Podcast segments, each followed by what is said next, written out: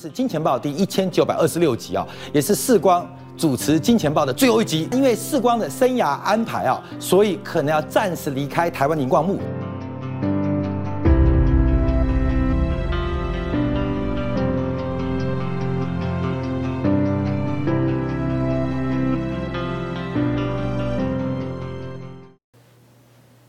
观众朋友，大家晚安，欢迎收看《金钱报》，我是杨世光，带来金钱背后故事啊。好，当然我们片头啊，主要原因是我们在四月中将举办全省从高雄、台中到台北的线下的见面会啊，报名的方式我们在后面当中会来做一个说明跟一个报告。好，今天我们看台北股市啊，在台积电的领跌之下，出现了一万六千点的保卫战。那我们常讲护岛神山，一个台积电，另外过去这半年涨幅非常惊人的长荣海运啊，在今天都出现了个别不同的意外状况。我们先看到长荣海运啊，这个呃现代版的铁达尼号发生了，那卡住了世界交通贸易的桥梁啊，就是苏伊士运河啊。这也是苏伊士运河首度出现了这个巨大的这个卡船事件，使得双向的呃这个航行啊都受到了停滞，就是。巨船因为飓风、大风的影响啊，把这艘这个万吨级的长荣海运的货柜轮给吹偏了。那刚刚好，呃，不偏不倚的卡住了整个苏运河、苏伊士运河的主要河道，那使得双向的货运、航运全部终止。到目前为止还找不出解决的方法，因为这个横躺啊。第一个不能倒退啊，倒退的话可能会影响到在船尾的这个动力的这个桨啊，所以它不能后退。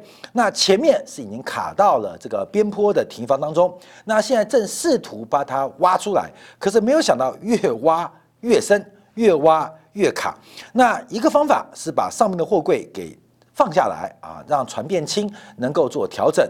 那假如要把这个货柜给卸下来，以当下啊现实的环境。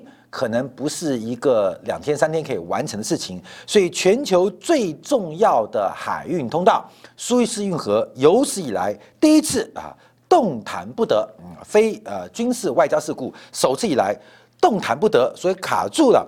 所以这个长荣海运啊，今天股价依旧在台湾上涨，可是我们看到这个变化很妙，这长荣海运的保险公司可能会赔不完啊，赔不完。为什么？因为全球要经过苏伊士航运的这个船期全部延宕，这个交货期的延宕一般都有买保险，而保险公司会让保险事故的这个呃事故者来进行求偿动作，所以承保长荣海运的保险公司可能遭遇到极大的经营风险。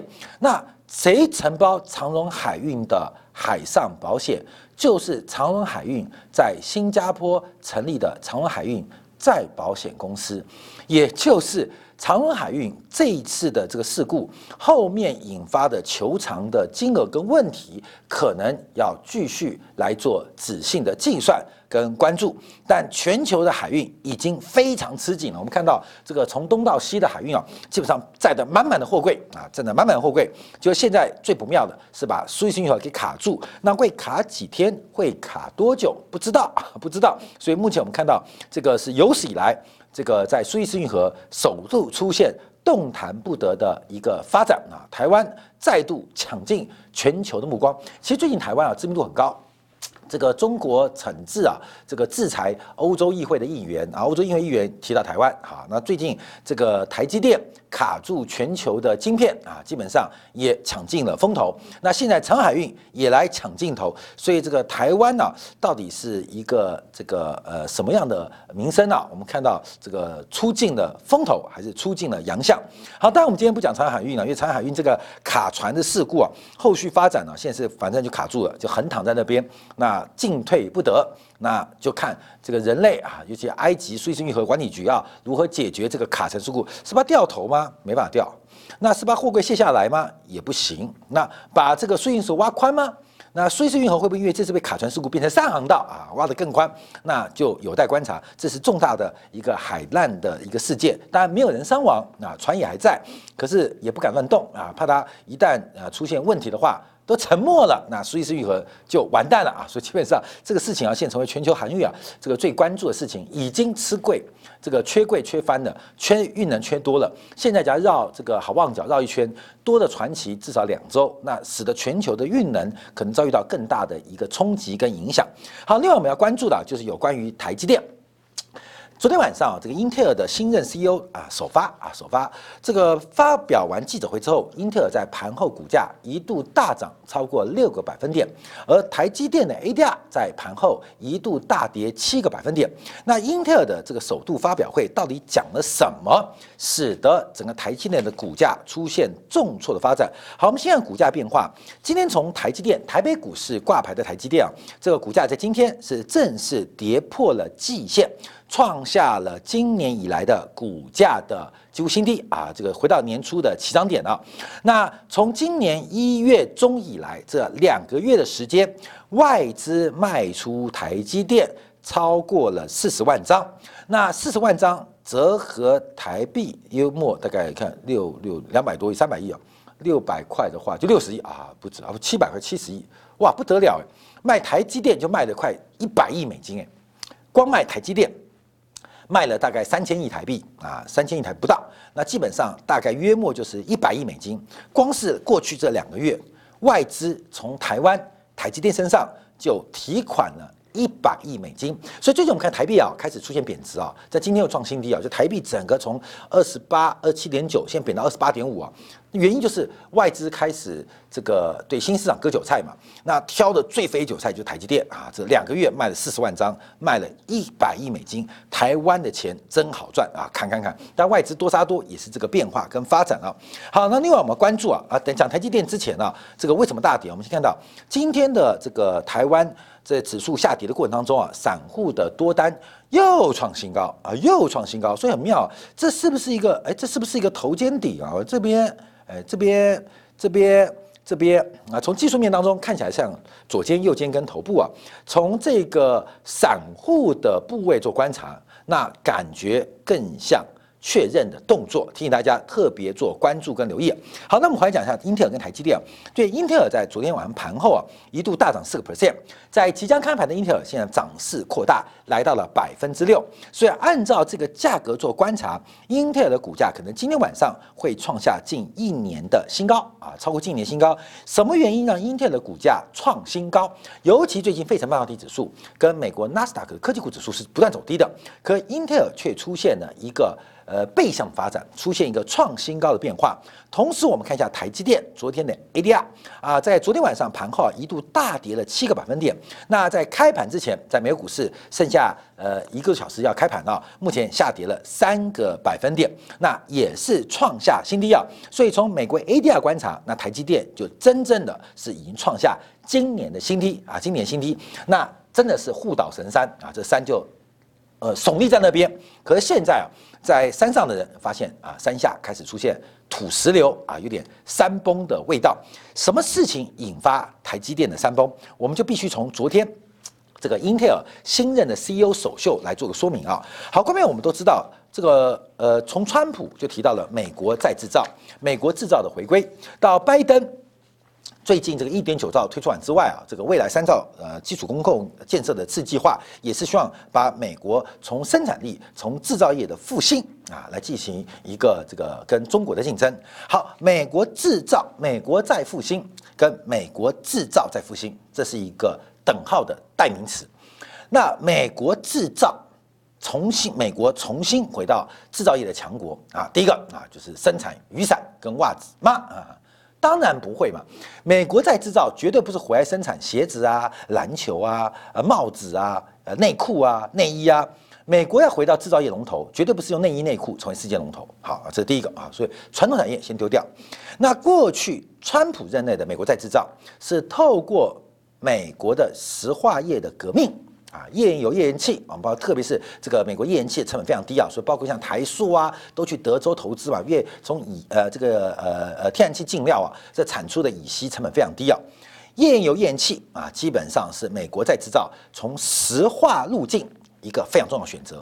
第一个，成本原料非常低，加上美国的制程先进。低制低成本的原料加优异的制程技术，呃，美国从石化业复兴的可能性，本来在川普任内是很大的。可我们知道，拜登拜登对于页岩气的开发啊，呃，绿色环保嘛，基本上，所以基本上并不是站在一个很支持的态度。加上美元的收缩，美元又重新依赖沙沙地阿拉伯跟阿伯世界，呃的油价啊，创造美元需求，所以。美国的能源政策也出现了一些改变啊，改变。所以从页岩气、页岩油这边啊，从石化路径来，美国重新再制造啊，这路径目前看起来啊，感觉是乌云满布。好，第三个，我们看到拜登啊，在周末提到了要花四千亿美金来投资绿色呃的产业啊，绿色产业，风力发电嘛，太阳能嘛。那太阳能不会是美国选择啊，因为太阳能的污染实在，制造太阳能板的污染实在非常高，而且太阳能板在未来十年、二十年使用之后，它是变成一个非常难处理的一个工业垃圾啊，因为它的硬度很高，而且千万年不会腐化。等到五千年后，我们现在挖到三星堆嘛，五千年后会挖到很多太阳能板，而且太阳能板基本上它不会腐化啊，而且硬度很高，烧又烧不掉啊，打碎啊，基本上难度很高，所以。那就是风力发电喽。那风力发电，美国在这边找寻复苏的管道，好像也不太切实际。那另外就是包括了新能源、氢电池啊、电气化啊、电气化先出现问题啊，美国要用什么来选择？所以美国在制造、哦，美国在制造，它的选择路线是什么？所以很明显可以看到，美国要恢复到制造业的一个地位，或维持住美国霸主的地位，那就有个路径嘛，半导体。因为从这次中美贸易摩擦当中，美国给中国企业掐脖子，怎么掐都掐不死，只有掐半导体晶片，一掐就让你喘不过气来。所以半导体产业，第一个是个战略物资，第二个本身它的附加价值极高，第三个在资本市场能创造的利润极大。所以美国再制造，其实你把这个用三去法啊，内衣内裤啊、胸罩啊、保险套划掉之后。啊，球鞋啊，划掉不可能；石化产业从低能源的进料啊划掉啊，再往下划。那太阳能板、啊、风力发电啊，基本上划掉啊，基本上你会看到很明显，什么东西是美国在制造，一定是核心，半导体产业，半导体产业，半导体产业，整个半导体的回归美国制造，基本上不管是共和党跟民主党，这是。少数拥有的共识，尤其在过去这一年以来，我们看全球半导体产业的缺货，引发了美国包括了福特、G M 的停工，日本 Toyota 的停产，哇，发现所有的问题都在于半导体的产能供给不足。供给不足是小事，重点是谁供给啊？原来是台湾卡全世界的脖子，所以这个卡脖子动作，我们说这次卡到阴了啊，卡到阴了，嗯，卡到阴了。所以长荣卡到阴啊，台积电卡到阴，这两个护岛神山出现土石流的变化。所以我们看到，这不是英特尔的记者会问题，而是英特尔的背后是谁？各位，英特尔背后是谁当靠山？英特尔开记者会，其实昨天的亮点不算多，可是从英特尔新任 C E O 金辛格的讲法当中，就看到美国政府当背后靠山的影子，甚至差一点，我们开玩笑，拜登出来开英特尔的记者会了，你懂意思吗？就美国政府在背后的影子是非常明显。大到藏不住，所以昨天英特尔的记者会开完之后，大家看到的是英特尔有政府支持的红利，有政府支持的让步啊，也同时看到对于海外其他半导体大厂所产生的担忧。好，我们看一下昨天记者会讲什么、啊。新任的这个 C E O 是金辛格、啊，在首次的官员演讲点燃了三把火啊，星光闪三把火。第一个是准备。在亚利桑那州投资两百亿美元建厂，投资两百亿美元建厂，那主要是用七奈米投入。那目前估计这两百亿美元应该是部件七奈米化，是三万片月产能，这比台积电在亚利桑那州的两万片月产能来得稍大。那另外是七奈米最新的制程，再说一遍，在今年会开始流片，在二零二三年全面的商业化出货。另外一个就是开展代工业务，而且要把这代工业务成为一个独立的财报，也就是英特尔呃的未来方式非常有可能像台湾联电的机制啊，台湾联电，台湾联电就基本上本来是一条龙嘛，那把代工业务独立出来，那透过很多合作方式来进行贯呃进行一个运营啊。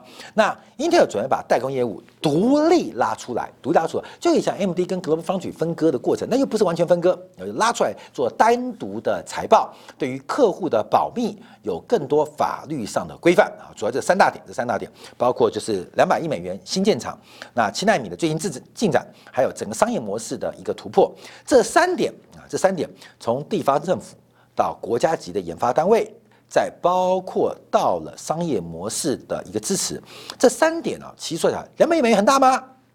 对，呃，军备竞赛的半导体企业来讲，不算是个天文数字。七奈米很了不起吗？啊，其实对目前的制程竞争，七奈米可能还不是领先制程。代工业务这个商业模式了不起吗？也没有。可这个三点开花啊，基本上就代表美国政治发展的衍生，也就是美国制造的延伸。美国制造衍生，所以一旦有政府干预，我们换句话说，有政府支持会发生什么事情？你像中国的这个国企啊，有些政府的支持啊，这样发展的顺风顺水。那美国政府做一旦做支持，那是不是如同让英特尔？如鹰展翅上腾啊，如鹰展翅上腾。所以昨天晚上我们看英特尔的股价大幅走高，基本上就反映了这个很重要的一个变化跟发展啊。市场上解读啊，就是整个美国在制造目前最重要的核心的产业就是半导体产业，而这个半导体产业的一个呃发展跟变化，对于目前全球具有垄断地位的台积电啊，产生一个非常大的压力。为什么？我们可以讲句不客气话，台积电从董事会到副总以上，谁没有美国公民的身份？谁没有？像这个 Finfit 啊，这个胡胡胡胡博士啊，他美国人呢，你知道吗？美国人，这华裔学者啊，这些叫叫华侨，他都不承认，他叫华裔啊。张忠谋都拿美国公民的嘛，所以基本上台积电虽然叫台湾自己的公司，其实从股东到董事会到高阶主管，谁不是美国人？谁不是美国籍？所以台积电的发展，它是历史上的偶然，它不会成为产业未来的必然。而这个偶然，台积电遇到的威胁，我跟他报告哦，就像二零一二年中国对于美国的威胁，当时的希拉蕊，包括的奥巴马，为什么开始进行围堵中国策略？就是在草原中有只大象，越长越大，大到啊，基本上。虽然它草食性，可是你看它都害怕。台积电它现在的地位，就像十年前中国在世界贸易的地位，它在草原中没有威胁性，可越长越大，而且把整个非洲啊，把大草原的草都吃光了，这个食物链就完蛋，你知道吗？所有的草被大象吃光了，麋鹿没得吃啊，斑马没得吃，所以麋鹿、斑马都饿死了啊，它被大象因为替代品竞争关系，那搞得狮子、老虎没有斑马。没有呃这个鹿啊，没有小鹿可以吃，所以他们也跟着饿死。台积电就像草原中的大象，所以十年前中国遭遇到美国怎么样对待，台积电的十年未来十年就会遭遇到美国怎么样对待，这是已经可以见到的。所以我们这边在自去年三月的时候，去年三月的时候，我们在《金钱报》特别提到，均值回归涨到改变信仰，好，大盘开始反弹啊，这是我们非常自豪的事情啊，这个。三月十八号、十九号摸底的很多，我看没有。但三月十九号前面两天还在看大跌的，在三月十九号忽然说会大涨的，我跟你讲，全世界就只有金钱豹。我不客气啊，你回去看视频还在 YouTube 上面。你看三月十几号我们是不是看空？三月十九号忽然跟你讲均值回归啊，涨到能改变信仰。所以不是只要看空，也不是只要看多。我跟你讲，有人觉得金钱豹老是看空，其实不是啊，因为市场上大家都喜欢看多啦，看空的节目比较少。那不是死多，也不是死空。好，后面这是先抓转折。后来我们讲到，台积电会跌破去年三月的低点，很多人拿这个嘲笑我，因为那时候台积电三百块啊，台积电我们看涨到快七百块了，所以世光说，你看哦，这个网络世界就这样嘛，你你你你了不起的地方没什么了不起，你出错的地方大家就来践踏，来吐槽吐槽你啊，没有关系，我们继续面对。为什么我们说三百块这个位置会跌破低点，会跌破前低？它虽然涨到七百块，但我还是始终认为，各位要注意到哦，不是价格的问题，不是价格问题。我们说，为什么台积电迟早会跌破三月的低点？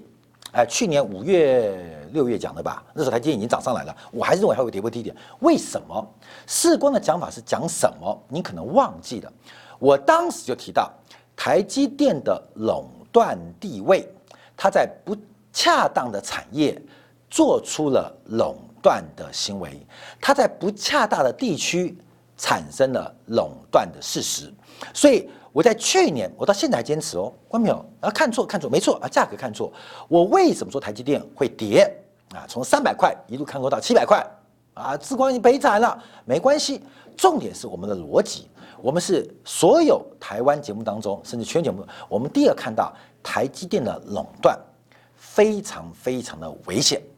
台积电的垄断地位跟它的产能实力，对于全球来讲，它不是有益的，反而是有害的。这是我在一年前，将近一年前看空台积电的原因。那后来发生事情很变了，全球产业供应链中断，全球晶片不足，包括日本老师几个汽车厂火灾，引发晶片供应不足，凸显了我一年前的预言，就是台积电的垄断地位非常的不恰当。台积电不是想垄断，而是它自然长大变成大，叫非洲草原的大象，你看就跟中国一样嘛，我就没办法，我吃了草就长那么大啊，而且越来越多，哎，繁衍很多后代。所以，金钱豹提供给观众朋友了，价格上，嗯，我是个蠢蛋，可是我提供大家一个看法跟一个观察点。我很不客气，我们在全世界没有发现之前，我就对台积电股价从垄断地位的失衡跟不正确。啊，尤其是政治不正确来关注。好，这个事情我们可以让历史不断的发展。台积电的垄断行为，它是自然垄断哦，而这个垄断已经踩到了很多国家的根本利益，包括了大陆的利益，包括了美国利益，包括最近日本利益，连欧盟都给台湾的经济部门施压。也就是台积电，它在独霸的过程当中，不知不觉消灭了很多对手，那不是我故意的。可是现在回来讲，在在生物多元性、产业完全竞争过程当中，你卡什么不要紧，你卡住我的命脉，卡谁命脉？卡住了美国汽车的命脉，卡住了欧洲制造业的命脉，卡住中国发展电子命脉。它卡的不是一个国家，它卡了全球产业，只要有跟晶片需求有关的，它全部卡脖子。关键你知道。当一个人太优秀的时候，这会引发很多人的嫉妒，就跟时光的节目一样啊。他卡大家脖子，卡一个人脖子没关系，卡两个人脖子没关系，他卡住所有人的脖子，那会发生什么？会害死自己。就是我提到我们对于台积电的长期看法，台积电一个是现在不能变小，你知道吗？它卡住了，你知道吗？它现在很尴尬，进不能进，退不能退，因为进一步三奈米的投资、二奈米投资，把三星的打挂。看到没有？它垄断地位更强，那更不爽，引发大家更不爽。那我不投资可不可以？不行，为什么？因为所有产能都寄托在你身上，所以它进不能进，退不能退，就跟今天长荣海运的巨型货柜轮卡在苏伊士运河一样，进不可能，退也不行。这种最尴尬，你知道吗？卡卡到谁？卡到英啊，各位，我觉得卡到英，所以我们在观察台积电的变化。好，那我们观察啊，这个这一次啊，英特尔的新任的这个 C E O 哦。其实他本来就是英特尔人，十八岁毕业之后，第一个工作在英特尔就工作，那基本上是一个数学跟物理的天才。他也是英特尔首任的技术长，三十二岁就从英特尔史上最年轻的副总裁。在两千零九年，因为竞争 C E O 失利，然后愤而离开。那是英特尔代表人物，约四八六整个处理器的最早期的架构师啊，最早期架构师。在零五年的时候，呃，英特尔跟这个 A M D 竞争。啊 ，A M D 竞争基本上左踹台湾威盛，右 K 啊这个美国超微啊，基本上使得超微在过去十年出现非常大的困难跟转型啊。那提到这个人回来了啊，这个人回来，他本身对于技术啊，对技术含量，他比啊台积电的张忠谋啊、联电曹兴诚更懂半导体。他是从这个呃电脑桌前研究室出来的这个技术人员啊，跟张忠谋不一样，张忠谋基本上是做业务的，那曹兴诚基本上是做架构的。搬移啊啊！关明讲到台联电曹兴诚是负责这个 R C A 技术的转移的，那张忠谋是呃做贸易的啊，做生意啊，业务主管，我们可以这样讲啊，这个比较倾向做业务啊，不是说完全做业务、啊，跟这个金星阁。从工实验室啊，从架构师啊，这个架构师及架构师对工业工业制造是非常重要，架构做得好不好很关键啊，这个出发是完全不一样的，所以它的回锅大家都在观察，能不能救回英特尔，能不能救回英特尔？好，现在碰到这个问题。资本支出会不会等于技术领先？资本支出会不会等于技术领先？因为从过去的线性观察，资本支出，英特尔长期的优势是来自于资本支出。我、哦、看这张图很重要哦，这有两面向，我要教大家辩证啊。从这张图看嘛，这边这这是过去从一九九四年到二零二一年，我们看这张图看什么？英特尔在上世纪末长期是资本支出最大的企业，在半导体哦，所以它领导了半导体的改变。可是过去这几年，包括了三星跟台积电，它的资本支出都超过英特尔，所以英特尔就完蛋了。资本支出等于技术领先，看到没有？这是个谬论哦。我们看这张图，对不对？英特尔过去二十年上世纪末都是全球最大的半导体的这个资本支出产业，所以具有一个垄断地位。后面过去的十几年，包括了三星，但三星现在记忆体投资很大，还有台积电也追上来，所以英特尔完蛋了。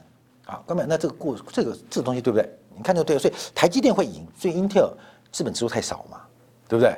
台积电会赢，因为英特尔资本支出太少嘛。那英特尔会输？是台积电资本支出太多吗？我们从这张图观察，台积电追上来的时候，连英特尔车尾灯都没有。资本支出就等于技术领先吗？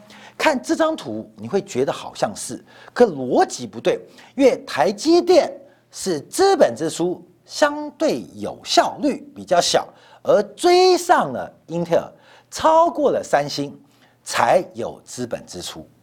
资本支出是因为前面追上来，后面追上来，才在前面扩大资本支出，而不是后面砸大钱创造了未来资本支出。所以我们常会有感觉，资本支出就等于技术领先，尤其对于重资产的半导体公司，一定要资本支出才能代表优势。所以我们现在看到台积电资本支出超吓人的，今年两百五十亿美金，英特尔怎么追得上？啊，嗯嗯，那不对啊，因为十年前台积电资本支出只有英特尔的十分之一啊。为什么只有它十分之一可以追得上？现在英特尔比它小，英特尔就追不上，所以资本支出会等于技术领先，并不是那么单纯的线性关系。不信会有这种感觉的人啊，基本上就是坏男人，你知道那、啊、陪我睡啊，一千块不要，一万块啊，十万块，一百万砸死你啊！我们这种逻辑，你知道，所以会觉得资本支出就必然等于技术领先。台积电肯砸钱，它就一定啊，一定能保持技术优势。这种逻辑，你相信这种逻辑呢，就是那种很坏男人，砸死你，陪我睡，我就不相信钱砸得不够多，我不能没这个逻辑，看到没有？